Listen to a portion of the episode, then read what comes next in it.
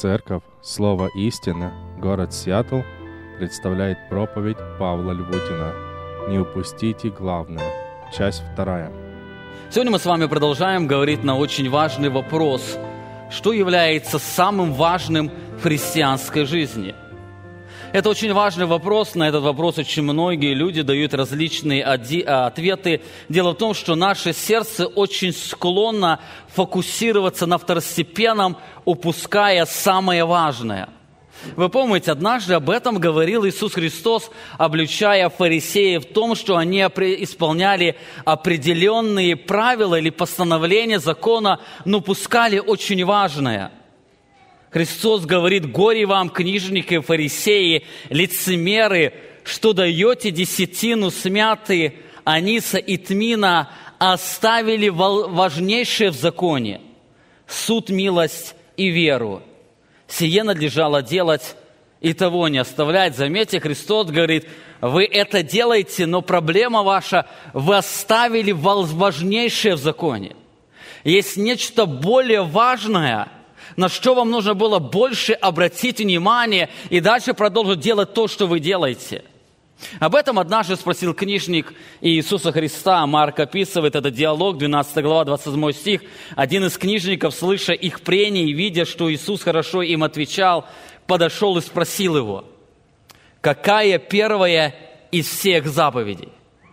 Какая первая из всех заповедей?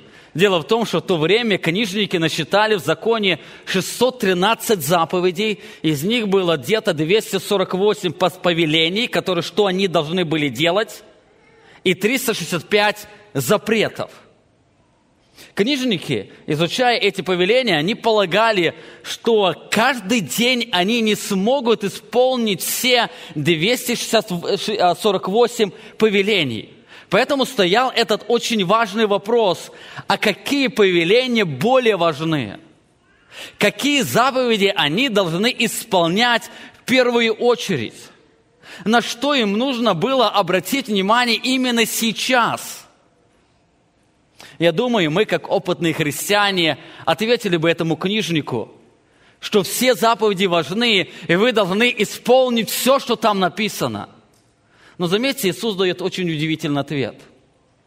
Иисус отвечал ему, первая из всех заповедей, «Слушай, Израиль, Господь Бог наш есть Господь единый, и возлюби Господа Бога твоего всем сердцем твоим, и всей душою твоею, и всем разумением твоим, и всей крепостью твоею». Вот первая заповедь.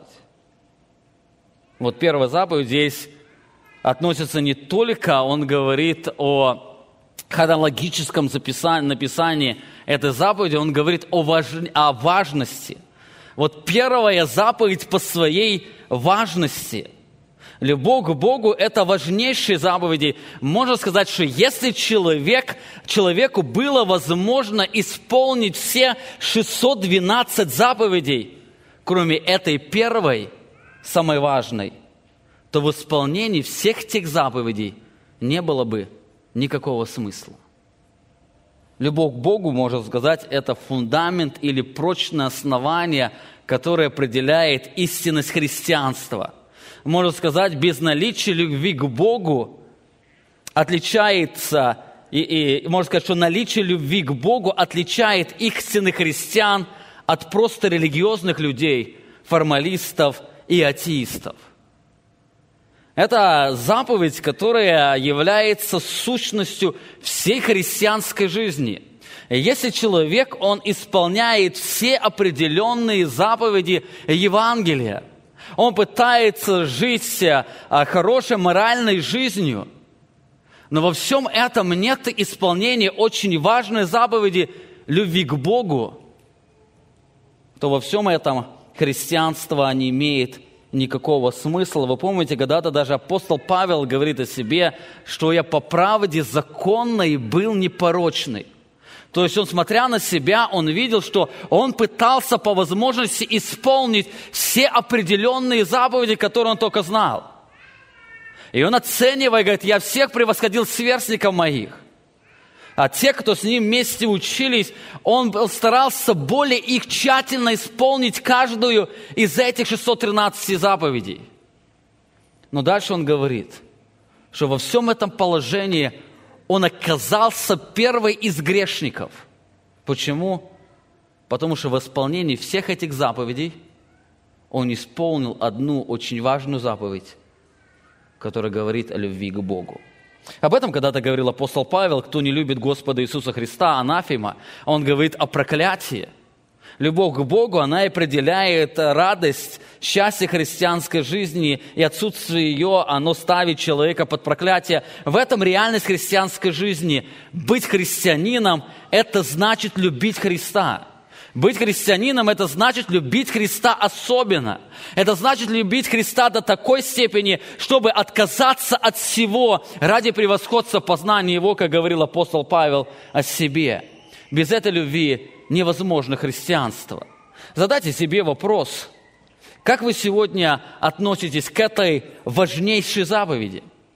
Любите ли вы Христа – Учитесь ли вы любить Христа больше всего на свете, о чем говорил Иисус Христос? Можете ли вы сказать, что ваша любовь сегодня, она больше, чем вы, она была раньше? Любите ли вы Христа сегодня больше, чем любили Его год назад? Мы должны постоянно помнить, совершая служение Богу, нас подстерегает опасность упустить главное – это возрастание любви ко Христу. У нас есть эта опасность сфокусироваться на, на исполнении определенных правил, на исполнении определенной религиозной жизни. И во всем этом упустить очень главное – это любовь ко Христу. Об этом когда-то Господь говорил к одной из зрелой и сильной церкви, находящейся в Малой Асии. Вы помните, Откровение, 2 глава, с 1 стиха, мы продолжаем изучать это послание. Христос говорит этой церкви, ангелу Ефесской церкви напиши, так говорит держащий семь звезд в деснице своей, ходящий посреди семи золотых светильников. Знаю дела твои и труд твой, и терпение твое, и то, что ты не можешь сносить развратных, испытал тех, которые называют себя апостолами, они не таковы, и нашел, что они лжецы. Ты много переносил и имеешь терпение – и для имени моего трудился и не изнемогал, но имею против тебя то, что ты оставил первую любовь твою. Итак, вспомни, откуда ты не спал, и покайся, и твори прежние дела, а если не так, скоро приду к тебе и сдвину светильник твой с места его, если не покаешься. Впрочем, тебе хорошо, что ты ненавидишь дела Николаитов, которые и я ненавижу. Имеющий ухо да слышит, что Дух говорит церквам побеждающему дам вкушать от древа жизни, которое посреди рая Божия. Заметьте, Иисус, заканчивая это послание к Эфесской церкви, призывает каждого из нас прислушаться голосу Духа Святого, чтобы услышать то, что Он хочет сказать лично для каждого из нас, кто имеет уши да слышит, что Дух говорит церквам. Кто умеет да слышит – кстати, эти слова, они определяют сущность и благословение разъяснительной проповеди Писания, которая фокусируется, не на, а, которая фокусируется на объяснении текста, нежели на практическом применении. Джон МакАртур об этом писал. Многие современные критики жалуются, что разъяснительная проповедь недостаточно жизненна. Ее личное применение на практике неясно. Такая критика отражает непонимание или неспособность поверить в силу, присущую Слову Божьему. Так как основная забота проповедника – это объяснение значения текста, преимуществом разъяснительной проповеди, в отличие от тематической, является возможность не погружаться во множество различных примеров и способов применения – Проповедник полагается на силу самого текста, который при условии правильного объяснения гарантирует личное и индивидуальное применение его истин слушателям при наличии, при участии Духа Святого. Именно в этом красота и сущность разъяснительной проповеди. Мы приходим сюда для того, чтобы нам понять, что же автор Священного Писания имеет в виду, когда говорит определенные истины. И во всем этом нам нужно иметь эту чувствительность, слышать голос Духа Святого, который преподает нам уроки, те уроки, в которых каждый из нас нуждается в этой жизни. Именно поэтому Христос сказал, имеющий ухо да слышит, что Дух говорит церквам. Он это говорит о том, что можно услышать, что Бог или Христос говорит Ефесской церкви, но не услышать, что Дух Святой конкретно говорит именно к нам. Именно поэтому мы нуждаемся в молитвенном слушании Божьего Слова. Именно поэтому мы нуждаемся именно в этом смиренном состоянии. Изучая Священное Писание, мы можем очень много там увидеть. Мы можем увидеть грамматику этого текста, мы можем увидеть а, развитие мысли автора, мы можем увидеть контекст, мы можем увидеть значение этого текста, но если во всем этом не будет этого сердца, которое способно принять это слово, смиренного сердца, способное учиться у Духа Святого, мы никогда не получим этой практической значимости, действенности этого слова. Именно поэтому призывая вас к исследованию или продолжая исследование этого текста, я хотел бы, чтобы вы постоянно в молитвенном состоянии просили Духа Святого Откройте ваше сердце, чтобы вы могли увидеть те уроки, чему вас Бог хочет научить через свое священное слово. Изучая это удивительное послание к Ефесской церкви, в прошлое воскресенье мы с вами коснулись очень первого важного вопроса. Говоря о любви ко Христу, возникает вопрос, а что значит любовь ко Христу? Что значит любить Иисуса Христа? О чем мы говорим, когда мы говорим о любви Иисуса Христа? О чем Христос говорит, когда утверждает, что они оставили первую любовь свою? В прошлое воскресенье мы с вами посмотрели на восемь очень важных истин, которые мы видим в этом тексте. Во-первых, мы говорили, что любовь ко Христу – это больше, чем посвященность служению – Христос отмечает, что Он знает их тяжелый труд, который они совершали в дни гонений и экономического процветания этого города. С одной стороны, никакое стремление к комфорту, с другой стороны, никакая тяжесть гонений не могла лишить их посвященности служению. Они совершали тяжелое служение ради славы Иисуса Христа. Но несмотря на это, у них был недостаток любви ко Христу. Во-вторых, мы говорили, что любовь ко Христу – это больше, чем стойкость вере. Никакие гонения, трудности не могли сломить верность этой церкви к Богу. Они оставались стойкими до самого конца. Но несмотря на это, Христос говорит, ты оставил первую любовь свою. В-третьих, мы говорили, что любовь ко Христу – это больше, чем бескомпромиссность к греху. Мы говорили, что эта церковь находилась в городе, которая погрязла в аморальных грехах. Там находился храм богини Артемиды или богини любви. И в этом храме процветало прелюбодеяние, которое считалось частью поклонения Богу. Но давление этого окружающего общества, оно не могло запятнать церковь нечестием. Эта церковь, она продолжала находиться в этом аморальном обществе, и в это время она, она продолжала заботиться о своей чистоте. Но Христос отмечает, несмотря на это прекрасное качество, стремление к святости, у ней была проблема охладевания любви к Нему. В-четвертых, мы говорили, что эта церковь, а, что любовь ко Христу – это больше, чем знание и верность доктрине или истине. Эта церковь обладала очень правильным знанием, обладала, обладала правильной доктриной и отстаивала важность ее. Она могла быстро отличить истинного учителя от ложного. Она испытывала учителей, и она видела этих лжеучителей, которые пытались совратить церковь, увлечь учеников за собою. Но между тем, несмотря на знание доктрины, она оставила первую любовь свою. Мы с вами также говорили, что любовь ко Христу это больше, чем способность переносить страдания и иметь в этих страданиях терпение. Несмотря на трудности жизни, эта церковь имела эту способность смотреть на обстоятельства, окружающие обстоятельства через призму Божьего всевластия и терпеливо переносить их. Когда окружающие люди, они, смотря на эту церковь, видя а, ее страдания, во всем этом страдании, видя ее терпение, они переживали изумление, как человек может а, так терпеливо приносить эти трудности, трудности гонений. Но несмотря на это, Христос отмечает то, что люди не могли увидеть, это недостаточная любовь к Иисусу Христу. В-шестых, мы с вами говорили, что любовь ко Христу – это больше даже, чем посвященная славе Христа. Эта церковь, она не просто трудилась, но она трудилась ради славы Иисуса Христа. Христос говорит о нем, что Он знает, что она для имени Его трудилась и не изнемогала – это церковь, которая посвятила себя ради того, чтобы служить ради имени Иисуса Христа. То, что они делали, они делали не ради имени своего, не ради славы своей. Они были посвящены славе Иисуса Христа. Но несмотря на все это, Христос отмечает, что она стала меньше любить Его.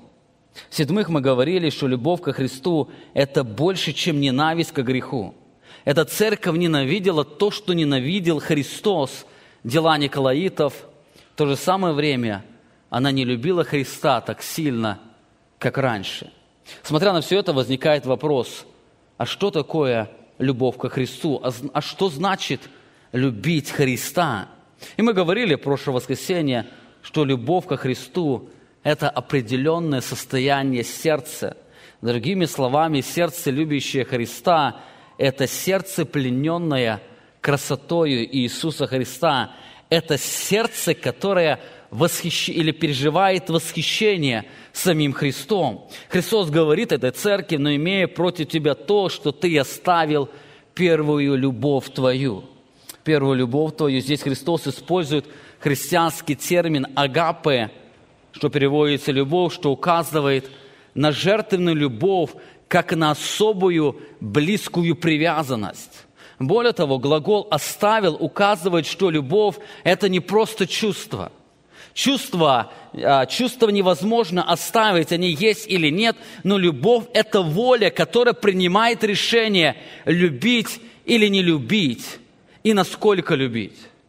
Именно поэтому Писание призывает нас любить Бога и друг друга. Любовь – это волевое решение, это решение моего сердца. Когда мы изучали Божьи атрибуты, Божью любовь, мы с вами говорили, что любовь к Богу – это жертва собою ради наслаждения созерцанием Божьего совершенства в лице Иисуса Христа – Любовь ко Христу – это волевое действие, это когда человек жертвует собою, жертвует своим временем, жертвует своими желаниями ради познания славы Его. Можно сказать, что любовь ко Христу – это состояние сердца, переживая очарование славы Христа и ищущее, и ищущее больше наслаждения в нем. Другими словами, это когда Христос становится всем небом, которого мы хотим. Любовь ко Христу – это значит любить самого Иисуса Христа, но не то, что Он предлагает, и не то, что находится возле Него. Именно поэтому Бог и говорит, что возлюбите Господа Бога, возлюби Бога твоего всем сердцем твоим, всей душою, возлюби Его всей своей внутренностью или всем своим существом. Итак, об этом мы с вами подробно говорили прошлое воскресенье – в этом тексте я хотел бы посмотреть с вами на второй вопрос, который открывает здесь нам этот текст. Не только здесь Христос раскрывает определение любви ко Христу, но говорит и об основании этой любви. То есть возникает вопрос, почему мы должны любить Христа больше всего на свете – в следующее воскресенье мы с вами посмотрим на третий вопрос, как нам практически учиться любить самого Иисуса Христа. Но сегодня я хотел бы, чтобы мы пропитались этим важным вопросом и могли понять, почему мы должны любить Христа больше всего на свете. Христос когда-то сказал ученикам, Матфея 10 глава 37 стих, «Кто любит отца или мать более, нежели меня, недостоин меня». И кто любит сына или дочь более, нежели меня, недостоин меня.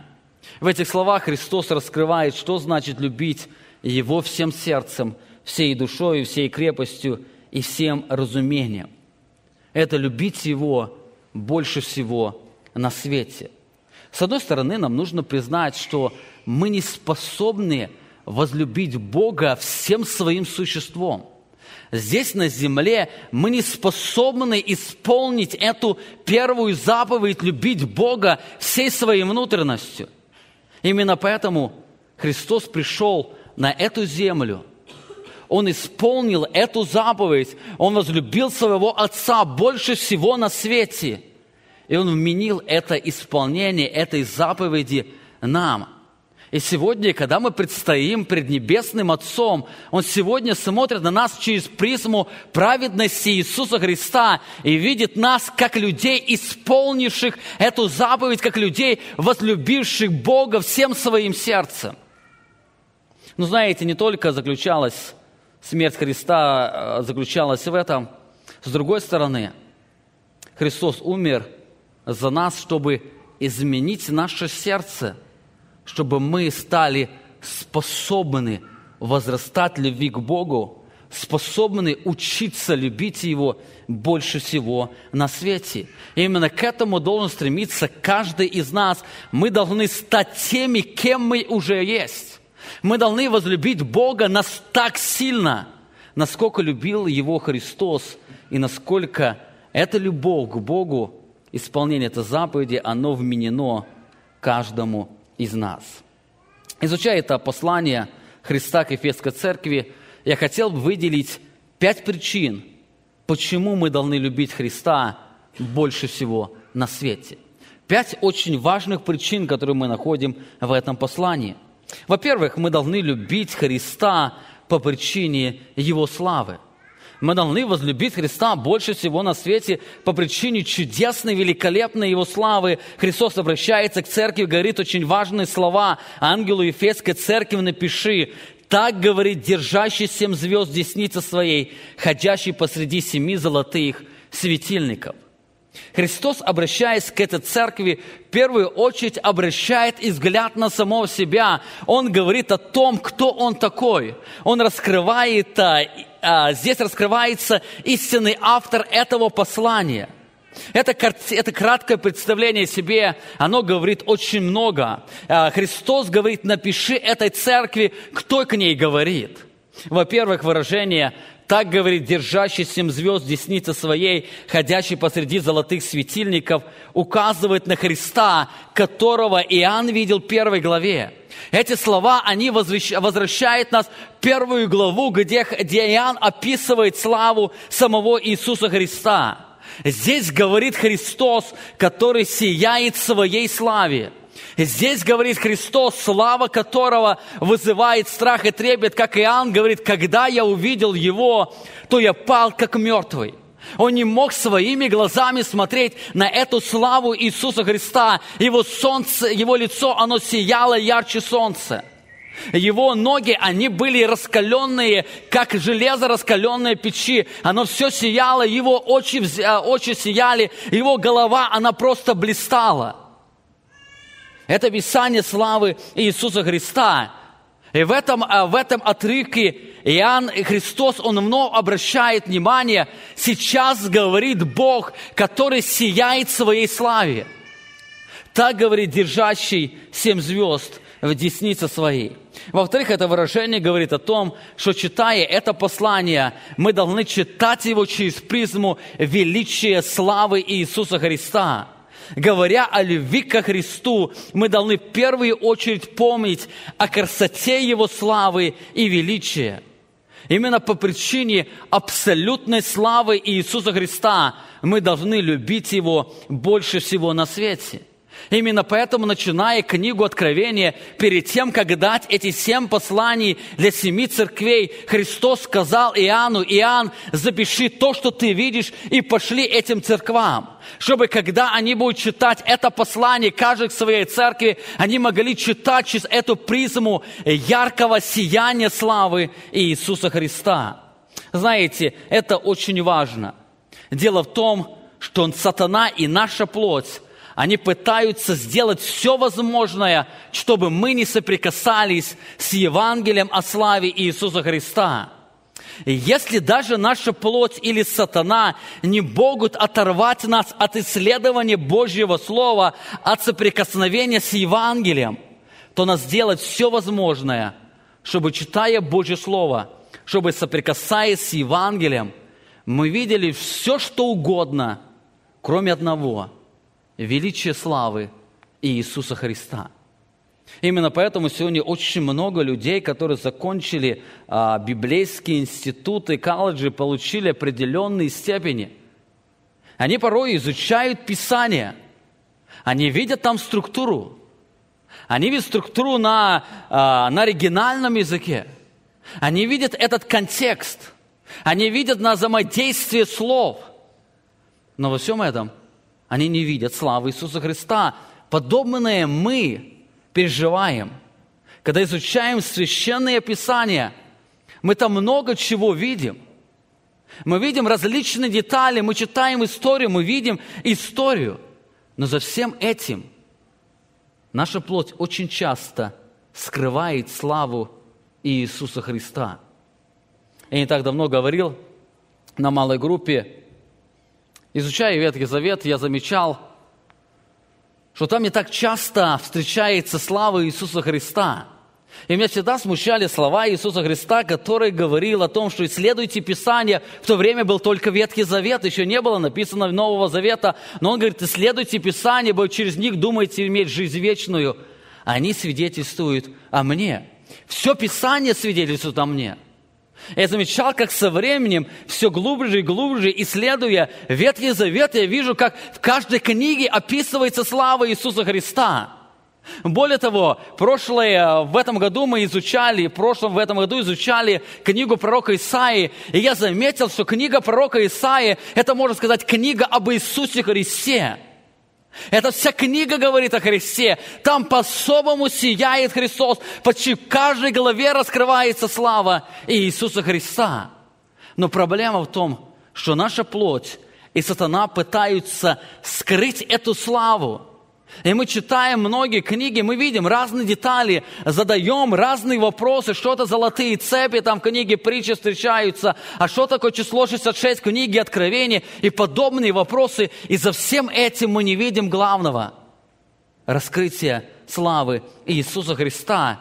И вот поэтому мы переживаем этот упадок любви. Об этом апостол Павел писал в послании к Коринфянам, во втором послании, 4 главе, 3 стих – и если же и закрыто благословение или Евангелие наше, то закрыто для погибающих, для неверующих, у которых Бог века сего ослепил умы, чтобы для них не воссиял свет благословения или свет Евангелия о славе Христа, который есть образ Бога невидимого. Заметьте, он говорит, что для них Бог века или сатана ослепил умы, чтобы они, слыша Евангелие, они за всем этим Евангелием видели Христа, но не видели Его славы.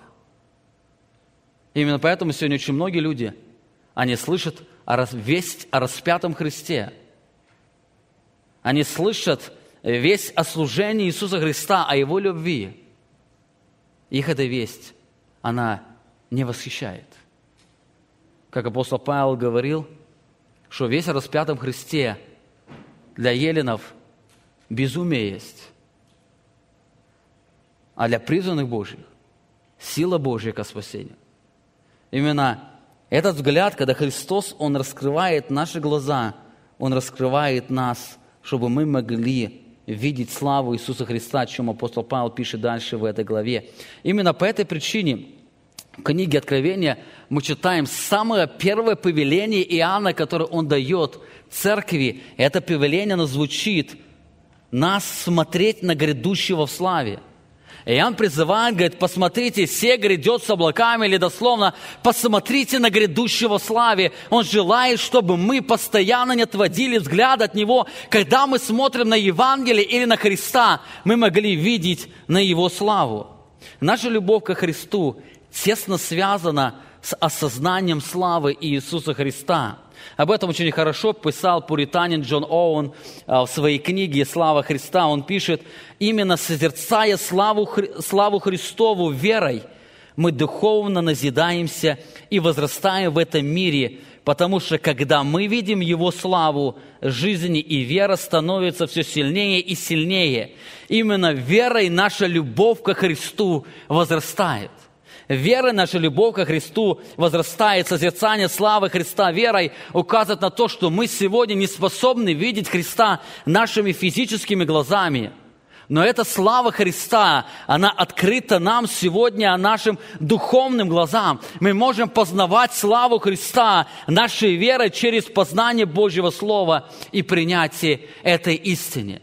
Эта тайна, которая сегодня сокрыта от многих людей, она сегодня открыта для Божьих детей, для того, чтобы они могли учиться возрастать в любви ко Христу. Джон Овен в своей книге также пишет, многие с уверенностью скажут, что желают быть со Христом и созерцать Его славу. Но если у них спросить, почему, они не смогут объяснить свое желание, кроме как тем, что это лучше, чем оказаться в аду. И если человек говорит, что он любит то, чего никогда не видел и желает этого, он обманывает сам себя.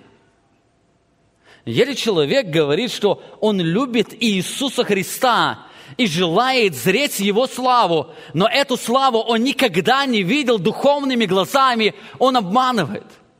Он не может любить то, что никогда не видел. Он не может желать то, что никогда не прельщало его сердце. Невозможно любить Христа, никогда не созерцая Его красоту. Подобно говорил Иисус Христос указывая, что Бог достоин нашей любви по причине Его славы. Иисус отвечал ему первой из первых заповедей, «Слушай, Израиль, Господь Бог наш, Господь един, и возлюби Господа Бога твоего». Заметьте, он говорит, что «Слушай, Израиль, Господь Бог наш, Господь един есть именно по этой причине – именно по причине славы Иисуса Христа, по причине Его единственной реальностью, Он единственно суверенный Бог, Он единственно Бог, сияющий в славе. Именно по этой причине мы должны возлюбить Его и полюбить Его больше всего на свете. Эти слова указывают, что признание суверенного Бога единственной реальностью достаточно, чтобы любить Его всем своим существом больше всего на свете. Более того, Славы Христа достаточно, чтобы осудить каждого за отсутствие этой любви. Славы Христа достаточно, чтобы мы любили Его всем своим существом. И этой славы достаточно, чтобы осудить людей. И многие люди, они будут осуждены именно за неисполнение этой заповеди. Итак, мы видим, это первая причина, почему мы должны любить Христа больше всего на свете по причине Его славы. Заметьте, Христос перед тем, как указать Ефесской церкви на проблему, на проблему их любви, Он вновь их обращает взор. «Посмотрите на меня, сияющего в славе», так говорит держащий семь звезд. Во-вторых, мы должны любить Христа больше всего на свете по причине Его верности, милости – Ангел Ефесской церкви напиши, так говорит, держащий семь звезд десницы своей, ходящий посреди семи золотых светильников. светильников. Эти слова Христос не только, этими словами Христос не только возвращает нас в первую главу, но что-то конкретное хочет сказать этой церкви, оставившей первую любовь. Он что-то конкретное, он именно выбрал это – он считал, что именно этот фрагмент, он очень важен для этой церкви.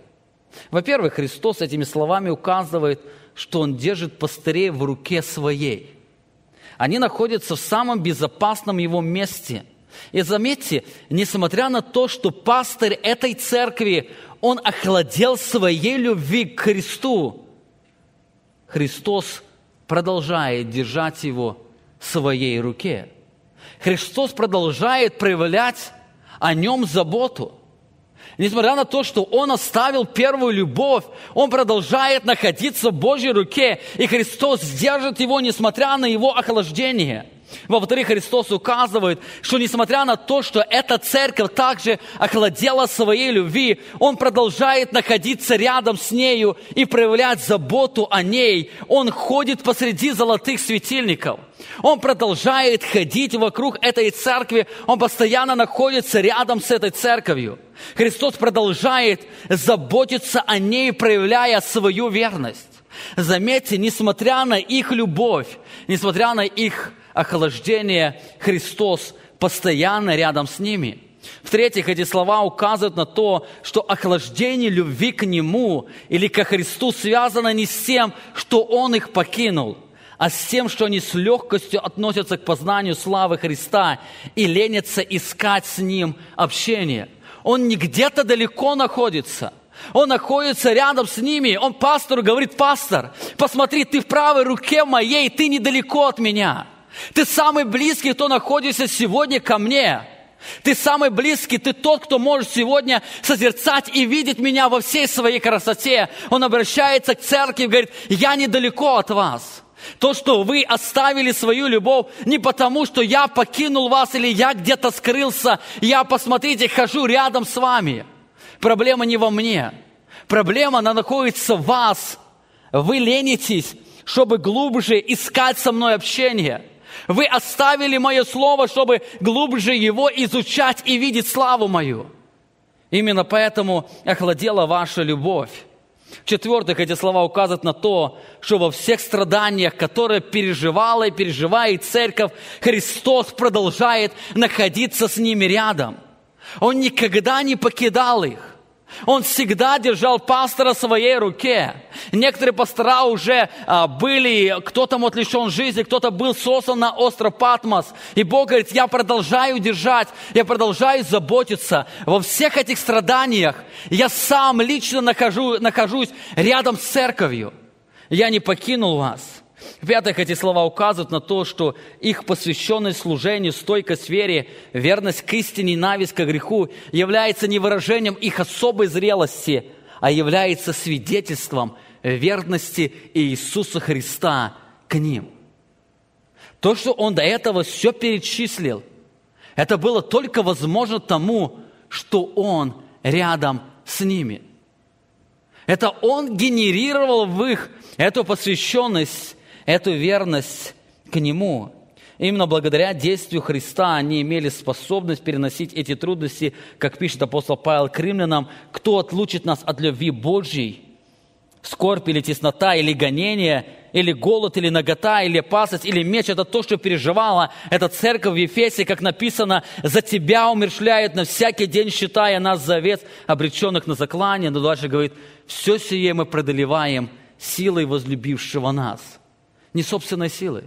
Мы стойки не потому, что мы сами по себе такие особо духовно зрелые. Они были стойки только по той причине, что Христос находился рядом, и они это все совершали силой Духа Святого или силой Иисуса Христа. В другом месте апостол Павел пишет, что наша духовная жизнь непосредственно связана с верностью Христа. 2 Фессалоникийцам 3 глава 3 стих. «Но верен Господь, который утвердит вас и сохранит от лукавого. Верен Господь.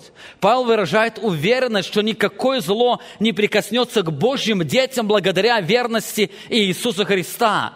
Все, что мы имеем в духовной жизни, связано не с нашими заслугами, а связано с верностью Иисуса Христа. Именно поэтому Христос обращается к церкви с важным призывом «Итак, вспомни, откуда ты не спал, и покайся, и твори прежние дела».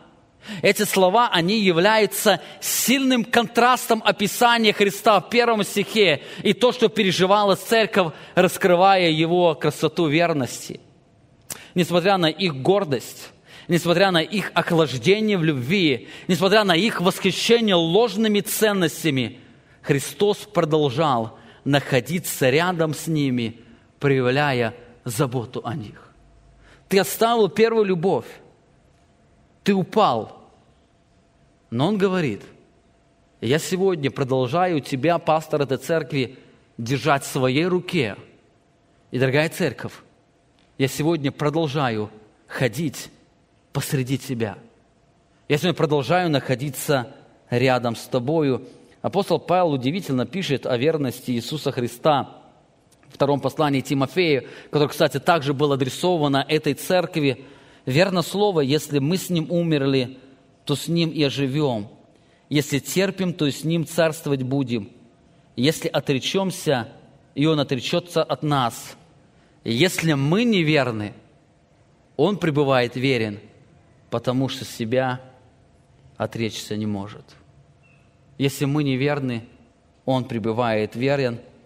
Именно это очень ярко раскрывается в этом послании к Ефесской церкви, несмотря на то, что эта церковь, она стала охладевать своей любви, она оставила, она оказала неверность Иисусу Христу, Бог продолжал проявлять свою верность этой церкви. Он продолжал находиться рядом с нею, продолжал очищать ее и охранять.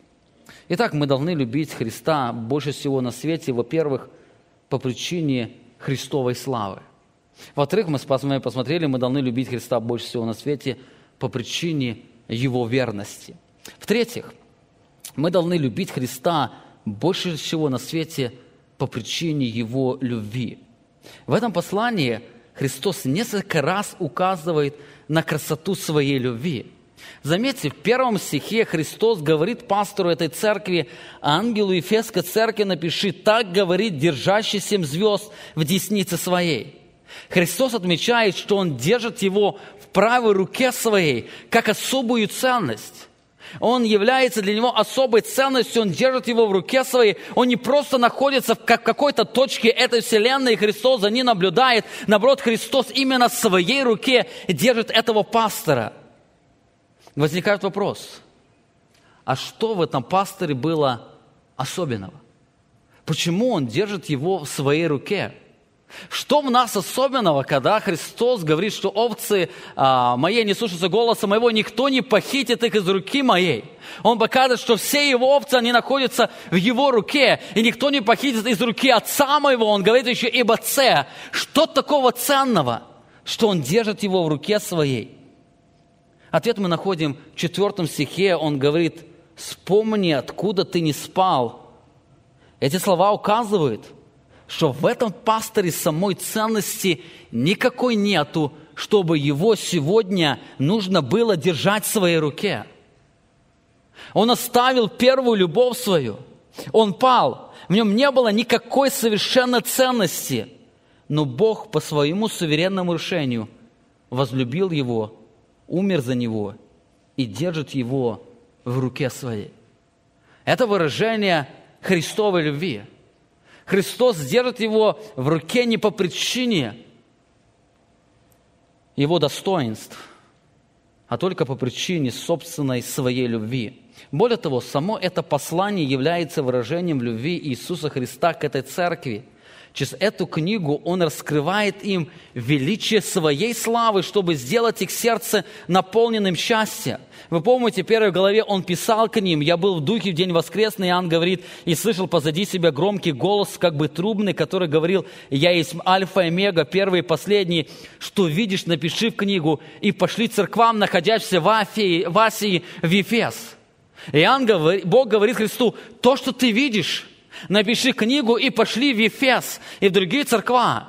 В этом выражается любовь Иисуса Христа. Он раскрывает Иоанну свою славу и желает, чтобы он в точности описал ее и послал в церковь, которая находилась в Ефесе. Он желал, чтобы люди, э, находящиеся в церкви, Ефесской церкви, могли видеть эту славу Иисуса Христа. Он раскрывает им самого себя, и в этом выражается его любовь к ним. Джон Пайпер пишет, спасительная любовь Бога выражается в том, что идя на огромные жертвы, Он делает все необходимое для самых недостойных людей, чтобы увлечь их тем, чтобы сделать их безмерно счастливыми, а именно самим собою. Христос, Он пришел на эту землю, Христос, Он пришел к Иоанну, и Он открыв, открывает себя Иоанну для того, чтобы Он описал это точно и передал Ефесской церкви тем людям, которые оставили свою любовь к Нему. И он пишет это им послание для того, чтобы они могли увидеть эту славу и его славу Иисуса Христа, чтобы в этом обресть глубокое счастье. Это в этом именно выражение Христовой любви. То, что Христос написал им это послание, это и есть Его любовь к ним. За это было достойно, уже было давно уничтожить эту церковь. Эта церковь недостойна была в том, чтобы Христос, обращаясь к ней, призывал ее к покаянию. Но Христос по своей любви, Он это делает. Более того, Христово наказание для церкви было также выражением Христовой любви. Он говорит, если и так вспомни, откуда ты не спал, и покайся, твори прежние дела. А если не так, Скоро приду к тебе и сдвину светильник с места твоего, если не покаешься. Если не так, я накажу тебя. Писание говорит, кого Бог любит, того наказывает. В этом приговоре содержится очистительное служение Иисуса Христа. Это слова, слова любви Иисуса Христа. Если ты не покаешься, тебе придется встретиться с моим наказанием. Я сдвину светильник твой, или я разрушу твою церковь, если ты не покаешься. Это серьезное предупреждение, но это предупреждение любящего сердца Иисуса Христа. Именно поэтому апостол Иоанн в своем послании пишет, что наша любовь ко Христу тесно связано с Его любовью к нам. 1 Иоанна, 4 глава, 19 стих. «Будем любить Его, потому что Он прежде возлюбил нас». Это период не совсем точно передает значение этого текста. Посмотрите, более дословно передает под редакцией Кассиана «Мы любим, потому что Он первый возлюбил нас». Он говорит, мы любим, потому что Он первый. Заметьте, Иоанн указывает, что мы способны любить только потому, что Он первый возлюбил нас и продолжает любить нас своей вечной любовью. Можно сказать, что Христова любовь очаровывает наше сердце, делая его способным любить. Именно поэтому сегодня брат Сергей читал в самом начале послания к Ефесянам в 3 главе, где апостол Павел молится, чтобы верующие люди в этой церкви, они были пропитаны, они больше и больше познавали превосходящее разумение Христову любовью, любовь, чтобы им исполниться всей полнотою. То есть, чтобы им глубже научиться любить Иисуса Христа, Он просит и молится о них, чтобы они больше наполнялись познанием Христовой любви. Познавая Христову любовь, мы возрастаем в Его любви. Мы должны любить Христа больше всего на свете, потому что Он возлюбил нас. Итак, мы с вами посмотрели уже на три причины, почему мы должны любить Христа больше всего на свете. Во-первых, по причине Его славы. Во-вторых, по причине Его верности. В-третьих, по причине Ее любви. Четвертая причина. Мы должны любить Христа больше всего на свете по причине Его ревности. По причине Его ревности, чаще всего о ревности Христа предпочитаются больше совершенно не говорить. Но несмотря на это, она остается реальностью. Посмотрите, Христос говорит к этой церкви, так вспомни, откуда ты не спал, и покайся, твори прежние дела, а если не так, скоро приду к тебе и сдвину светильник твой с места его, если не покаешься. Это слова Христова суда, провозглашенные пастору этой церкви. Несмотря на его любовь, верность и заботу, Христос никогда славы не отдаст своей иному – он всегда будет защищать свою честь. В этом приговоре Христос провозглашает, если ты не признаешь охлаждение в любви грехом и не будешь стремиться любить меня больше всего на свете, я приду и разрушу церковь, где ты являешься пастором. Это серьезное предупреждение Христа.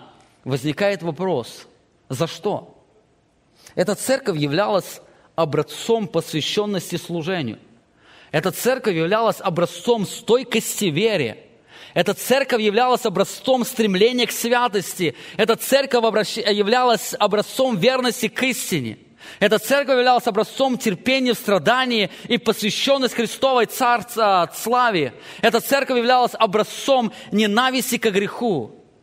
Неужели за то, что она оставила первую любовь ко Христу, она будет разрушена? Неужели за то, что она оставила только первую заповедь? А во всем этом она исполняет очень много заповедей. 612 заповедей она исполняет. Неужели за одну заповедь она будет разрушена?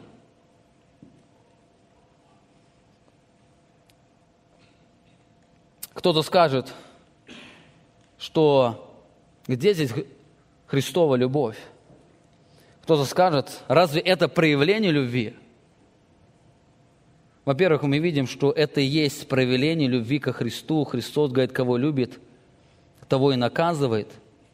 Во-вторых, Христос не только любящий, но и ревнивый. Его ревность означает, что он по причине абсолютной святости постоянно стремится защищать свою честь. Неужели этого достаточно для такого сурового приговора? Ведь эта церковь, она не просто перестала любить Христа, она стала любить его просто меньше. Она продолжала его любить, она, она продолжала быть церковью Иисуса Христа, но стала любить меньше. Неужели этого достаточно для такого сурового приговора? Вы знаете, по причине Божьей ревности этого достаточно. Я удивляюсь, если вы будете читать другие послания, вы будете встречать церкви, которые, можно сказали, сказать, были эталоном нечестия. Я не знаю, насколько можно быть, оставаться церковью и быть нечестивой. И во всем этом мы там не слышим такого приговора. Если ты не покаешься, я разрушу твою церковь. Но это церковь, которая была эталоном, эталоном праведной жизни, эталоном служения Богу. И Христос говорит, если ты не покаешься, я разрушу твою церковь. Ту церковь, которая являлась примером для других церквей, Христос говорит, этого достаточно. Этого достаточно, чтобы разрушить мою церковь, твою церковь. Мы в следующее воскресенье будем говорить о том, с чем это связан сильный этот приговор. Он был связан с тем, что одни церкви, они погружались в нечестие, но, это, но нечестие этой церкви было более великое. Во всей своей посвященности слава, которая принадлежала Богу, она стала приписывать самому себе или самой себе. Она стала воровать славу у великого Бога. И Христос говорит, если ты не покаешься, я сдвину светильник твой. Пуританин Томас Ватсон, он пишет, когда Бог, своим, а, Бог даст своим детям приходящие, благослов... приходящие благословения, такие как мудрость, богатство и почести, Он даст им духовные благословения, благодать свою любовь, подарит им небо – но присущую ему славу он не даст никому. Но присущую ему славу он не даст никому. Именно поэтому Христос говорил, кто любит отца и мать более, нежели меня, недостоя меня. Кто любит сына или дочь более, нежели меня, недостоя меня. Именно поэтому апостол Павел предупреждает, не можете пить чашу Господню, чашу бесовскую, не можете быть участниками в трапезе Господней и трапезе бесовской. Дальше задает вопрос, неужели мы решимся раздражать Господа? Слово «раздражать» означает возбуждать ревность Господа. Неужели мы решимся возбуждать ревность Иисуса Христа? Разве мы сильнее Его? Спрашивает апостол Павел. Печально – что сегодня многие христиане, они решаются возбуждать ревность Иисуса Христа, не возрастая любви к Нему. Итак, мы с вами посмотрели на четыре очень важных причины, почему мы должны любить Христа больше всего на свете. Мы говорили, во-первых, по причине Его славы. Во-вторых, по причине его верности, несмотря на то, что церковь оставалась ему неверна своей любви, он продолжал проявлять к ним свою верность. В-третьих, мы говорили, мы должны любить Христа больше всего на свете по причине его любви. Несмотря на их отсутствие или недостаток любви к нему, он продолжал их любить такой же сильной любовью, как когда-то возлюбил их прежде создания мира – в-четвертых, мы говорили, мы должны возлюбить Христа, любить Христа больше всего на свете по причине Его ревности. Христос никогда не отдаст своей славы иному. Если будем узурпировать у Него Его славу, Он обязательно направит свой гнев. Он не даст своей славы никому иному. И последнее. Мы должны любить Христа больше всего на свете по причине Его щедрости. Он не только любящий, он не только ревнивый Бог, но в то же самое время Он и щедрый Бог. Христос заканчивает это послание, говорит, имеющий ухо да слышит, что Дух говорит церквам, побеждающему дам вкушать от древа жизни, которое посреди рая Божия. Кто это побеждающий? О ком здесь говорит Иисус Христос, что Он даст им вкушать от древа жизни? Кто это побеждающий? Это все истинно верующие люди. Это люди, познавшие славу Христа и стремящиеся любить Его. Это люди, любящие Иисуса Христа. Иоанн говорит о них, об этих побеждающих людях в своем первом послании. А во многих текстах придут только один текст в пятой главе. Он пишет, «Всякий верующий, что Иисус есть Христос, от Бога рожден, и всякий любит родившего, то есть любит Бога или Иисуса Христа, любит и рожденного от Него, любит и детей Божьих, которые также родились от Иисуса Христа. Что мы любим детей Божьих, узнаем из того, когда любим Бога и соблюдаем заповеди Его. Он раскрывает, что наша любовь к Богу, она выражается в нашей любви к людям. Ибо это и есть любовь к Богу, чтобы мы соблюдали заповеди Его, и заповеди Его не тяжкие. Дальше говорит, ибо всякий рожденный от Бога, он побеждает мир. И сия есть победа, победившая мир, вера ваша. Всякий верующий у него, он начал, всякий верующий, он любит Иисуса Христа. Любящий Иисуса Христа, он обязательно любит тех, кто также родился от Иисуса Христа. И всякий тот, кто родился от Иисуса Христа и любит Иисуса Христа, он исполняет Его заповеди, именно поэтому он является победителем. Заметьте, как истинная христианская жизнь связана с наличием любящего в сердце – можно сказать в этом сущность духовного роста, что является возрастанием любви к Богу в лице Иисуса Христа. Если здесь какого-то одного элемента нет совершенно, нет этой сущности победоносной жизни. Чтобы быть победителем, я должен веровать. Чтобы быть победителем, я должен любить Христа. Чтобы быть победителем, я должен любить Его церковь. Чтобы быть победителем, я должен быть пропитан познанием его воля, что выражается в Его заповедях. Более того, любящее сердце или сердце, плененное славой Христа, будет выражаться не только в любви к Богу, но и любви к окружающим людям. Любящее сердце не может не любить. Любящее сердце, оно не может не любить. Именно поэтому любящее сердце Христа не может не любить других людей – Поэтому Христу, апостол Иоанн несколько раз писал, если вы говорите, что любите Бога, которого не видите, но не, не любите людей, Его детей, которого видите, как вы можете любить Бога? Не любящий брата, нет том любви Божьей. Любящий Бога – это человек, любящий, имеющий любящее сердце. А любящее сердце, оно не может, чтобы не любить. Если вы хотите узнать, насколько вы любите Бога, посмотрите, насколько вы любите окружающих людей. Не надо идти далеко. Людей в Африке любить там или в бывшем Советском Союзе. Посмотрите, насколько вы любите самых близких людей, которые рядом с вами в доме. Мы сейчас говорим о любви агапы, о жертвенной любви о волевой любви, не о чувствах, которые вы там переживаете, да, вы моете, вам не, вы бы не хотели страданий ваших детей, но посмотрите, насколько вы сами готовы жертвовать самим собою, чтобы раскрывать вашим детям, вашим супругам славу Иисуса Христа, чтобы их сделать счастливыми в Иисусе Христе. Насколько вы заботитесь, чтобы сделать их сердце любящим, не просто изменить их поведение – а помочь генерировать или дать возможность Духу Святому сделать сердца ваших любимых людей, сердца их любящими. Насколько вы готовы жертвовать собою ради их. Посмотрите, насколько вы готовы жертвовать собою ради ваших родных братьев и сестер, особенно если вы в браке стоите. Насколько проникаетесь их ненужными – Насколько вы способны любить людей вашей поместной церкви?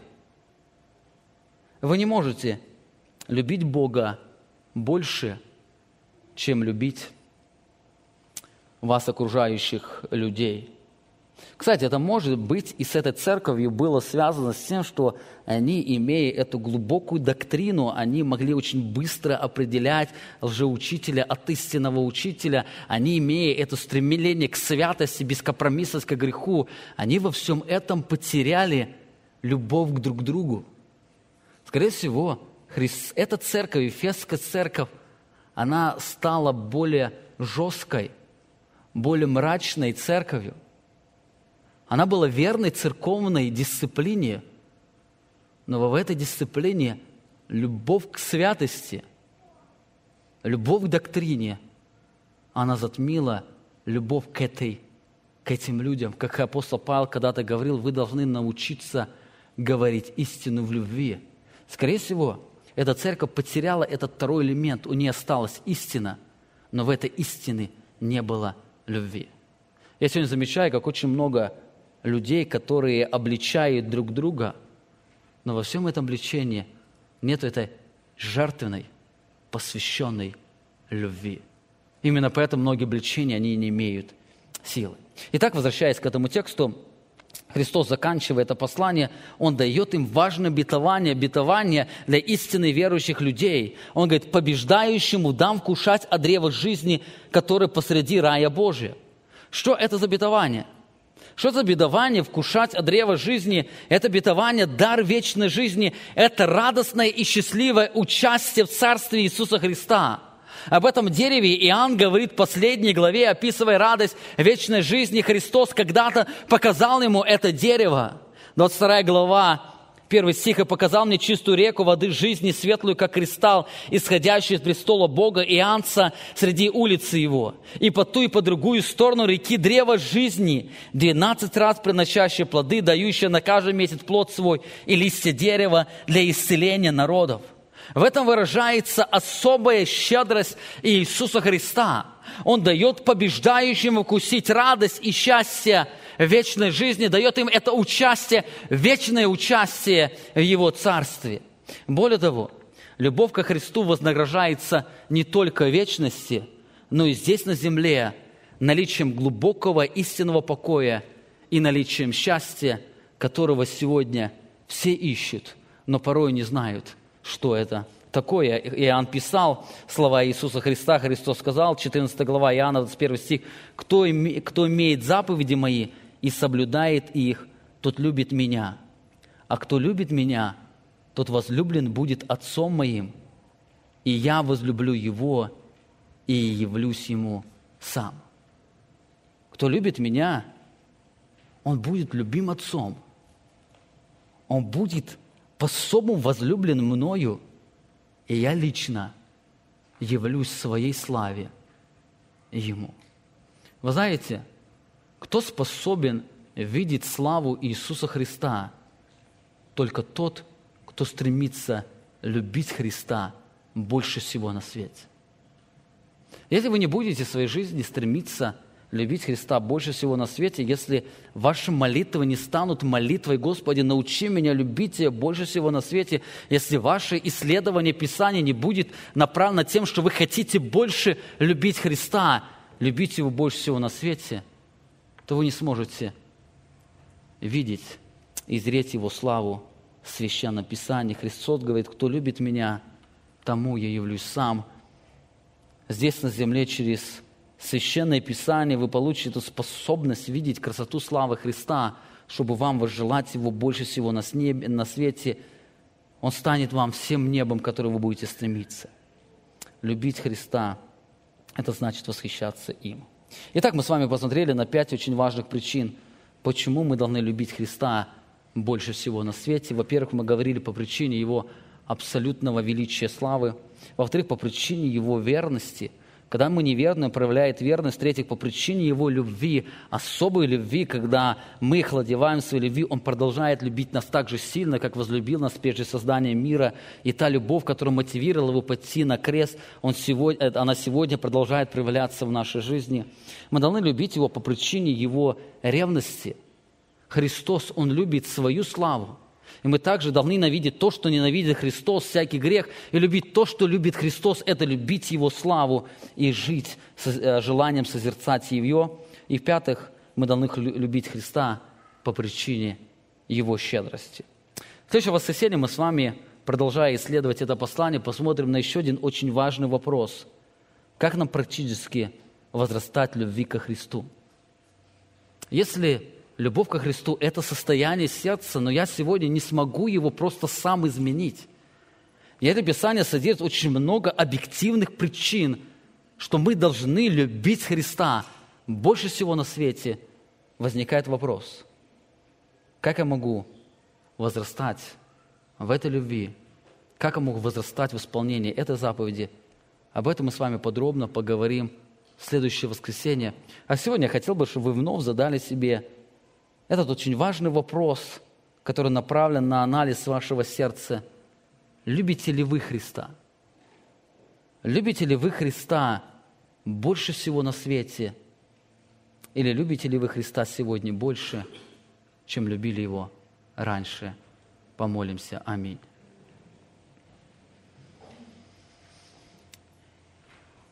Отец наш Небесный, мы сегодня исследуя Твое послание, Твое удивительное послание, мы больше и больше проникаемся на красоту Твоей любви. Мы больше и больше проникаемся, чтобы видеть Твою славу, Твое величие. Мы просим Тебя, Ты сам сделай наше сердце способными желать и зреть Твою славу. Ты умер на кресте для того, чтобы вменить нам исполнение этой заповеди для того, чтобы мы могли наследовать дар вечной жизни вкушать от этого плода. Отец Небесный, это выражение особой Твоей щедрости. Ты не только даруешь на вечную жизнь, но Ты даруешь нам праведность, которая делает эту жизнь, Твою вечную жизнь реальностью. Мы благодарим Тебя – мы благодарим за то, что Ты пришел на эту землю, Ты умер за нас для того, чтобы обрезать наше сердце, чтобы сделать наше сердце способными желать, созерцать и любить Твою славу. Отец наш Небесный, я прошу Тебя, научи нас любить Тебя. Научи нас желать, возжелать Тебе больше всего на свете. Даруй, чтобы Ты стал нас, для нас всем небом, которого мы хотим – Даруй нам каждый день, каждое утро вставать с мыслью, что мы желаем учиться любить Тебя больше. Учи нас. Учи нас любить Тебя. Мы сознаем, что мы далеко от этой любви, которую должны любить Тебя. И в этом смирении просим, милость Твоей, научи нас любить Тебя. Аминь. Вы прослушали проповедь пастора Павла Львутина. Другие проповеди и информацию нашей церкви вы можете найти на нашей странице в интернете www.словоистины.org.